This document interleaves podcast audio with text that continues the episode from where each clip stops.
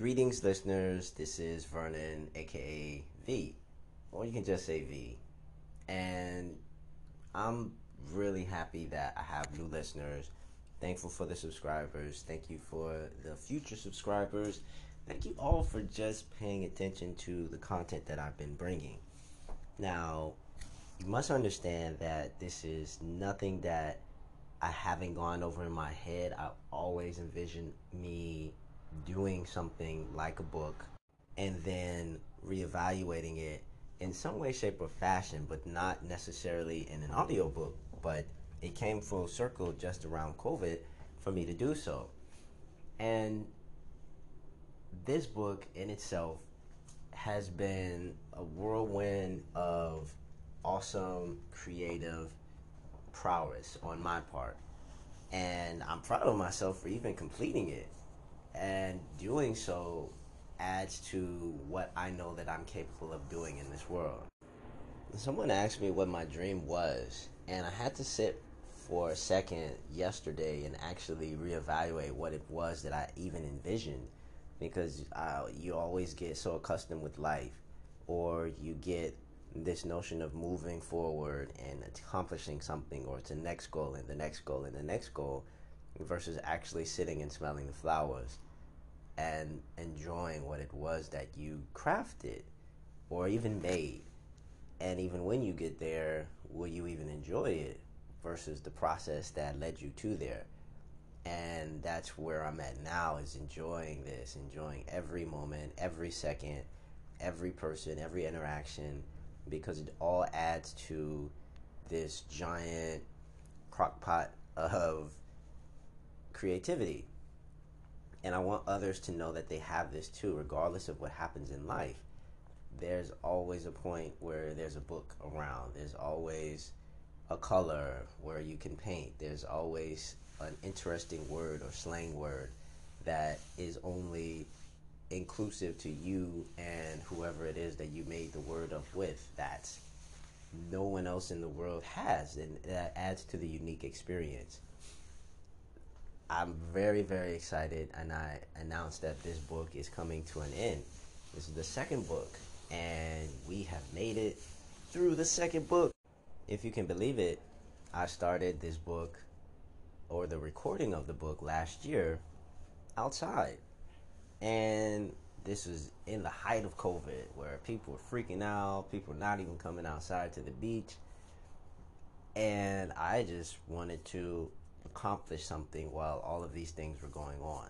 Not to say that I did something out of ego, but it was always and has always been a goal of mine since, I don't know, the 2016 when I finished, uh, what is that? The Seeds of the Time Before Time, which this book is I wanted to actually add something to it, and someone suggested that my voice was okay to do that. And obviously, me taking hubris from anyone that suggested I do anything out of the norm, I was like, okay, that's cool, cool, cool, cool, cool, cool, right?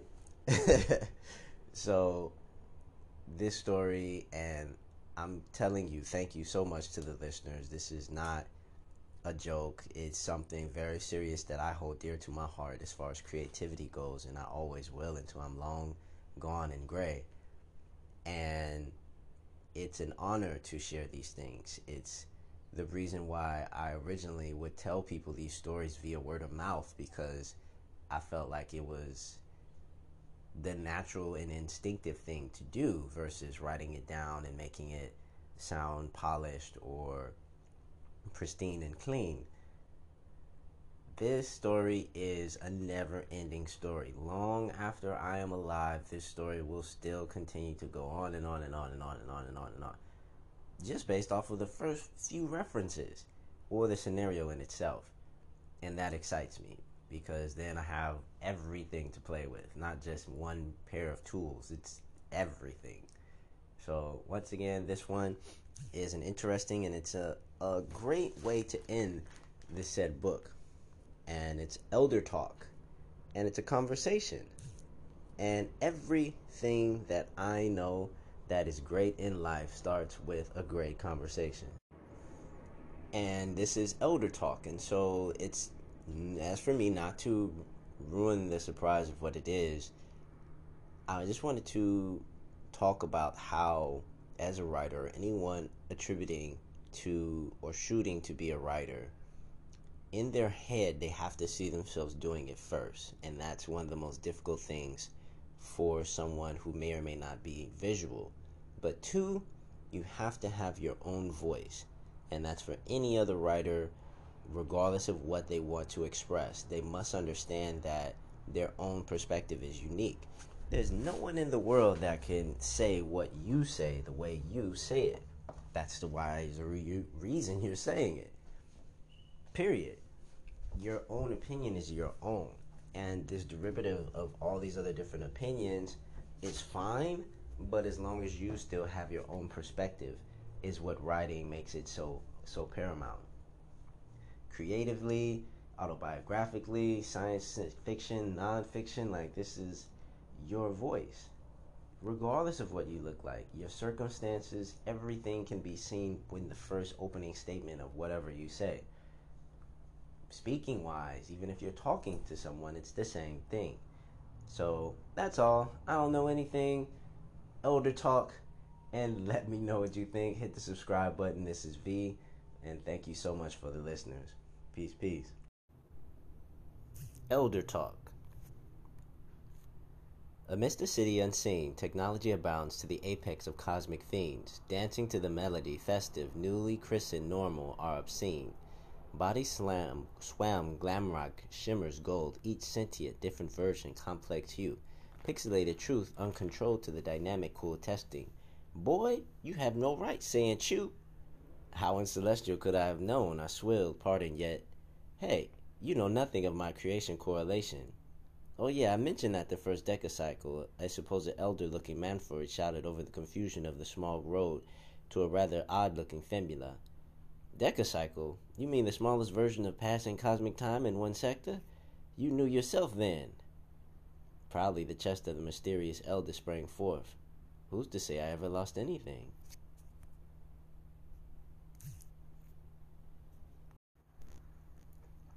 Okay, so I'm gonna go and say this is probably one of my favorite lines out of the second book, and I may or may not put it in the third book just because, but it said love stamps, right? So second moon reticent. Pender revealed moments heaven sent. Soberly drunken problems care away prince. Royalty bound causality present vents. How do you do introductions, arid vents? Veiled intent shun cadences. Wealth plastered homeless refugee addresses. Ask for assistance, feigned ignorance. Unclear inner turmoil garnered firework catalyst. Masked, worth propagating golden eclipse. Chose to whisk beloveds back from which they fame unknown residents. Immediately realized ramifications, forgot karma's fragrances. Like every line. And I always want to say that if I was rapping, that would have been the coldest lines ever. Was something that I wanted to bring something to knock me in the head, period. Me writing this whole entire book was to knock myself in the head every time I looked at it. It was not a labor of any in any way, shape, or form. This was something of a joy, and that's a difference of how different artists have their ways of expressing themselves. And even this, the second book, The Seeds of the Time Before Time, was a joy and a half to complete. It was a task, but if something is not work to you, then it's nothing but just play. And that's what life is to me. And i always want to personify that. I want to have that as a sense of ease and calmness in the midst of whatever it is that may or may not be going on to accomplish something and wow this is the inspiration for me to come with that heat like i'm definitely coming with some heat in the fourth book i am not joking i am rappers are gonna be like, how did he even put these words together? That's not even a word. Exactly. That's how uncon- convoluted and out of the norm this next book is going to be.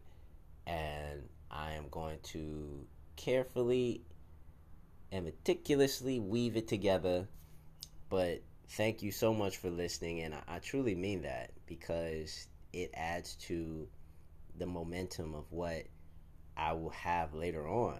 And I wanted to make this like a daily or something weekly, monthly, where people come and understand that I am just but one of many, many, many voices of creativity that we always will have, and that will always find a way of masking and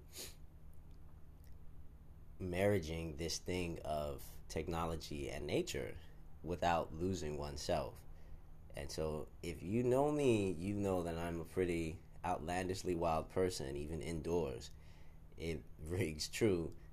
And I want to personify that, to just bring that and not be contrived about it or, or making it seem like I, I made this story up. Like, yes, I've crafted this story, but real life was the inspiration for the entirety of this whole story and will be um, for years and years to come. So, thank you once again.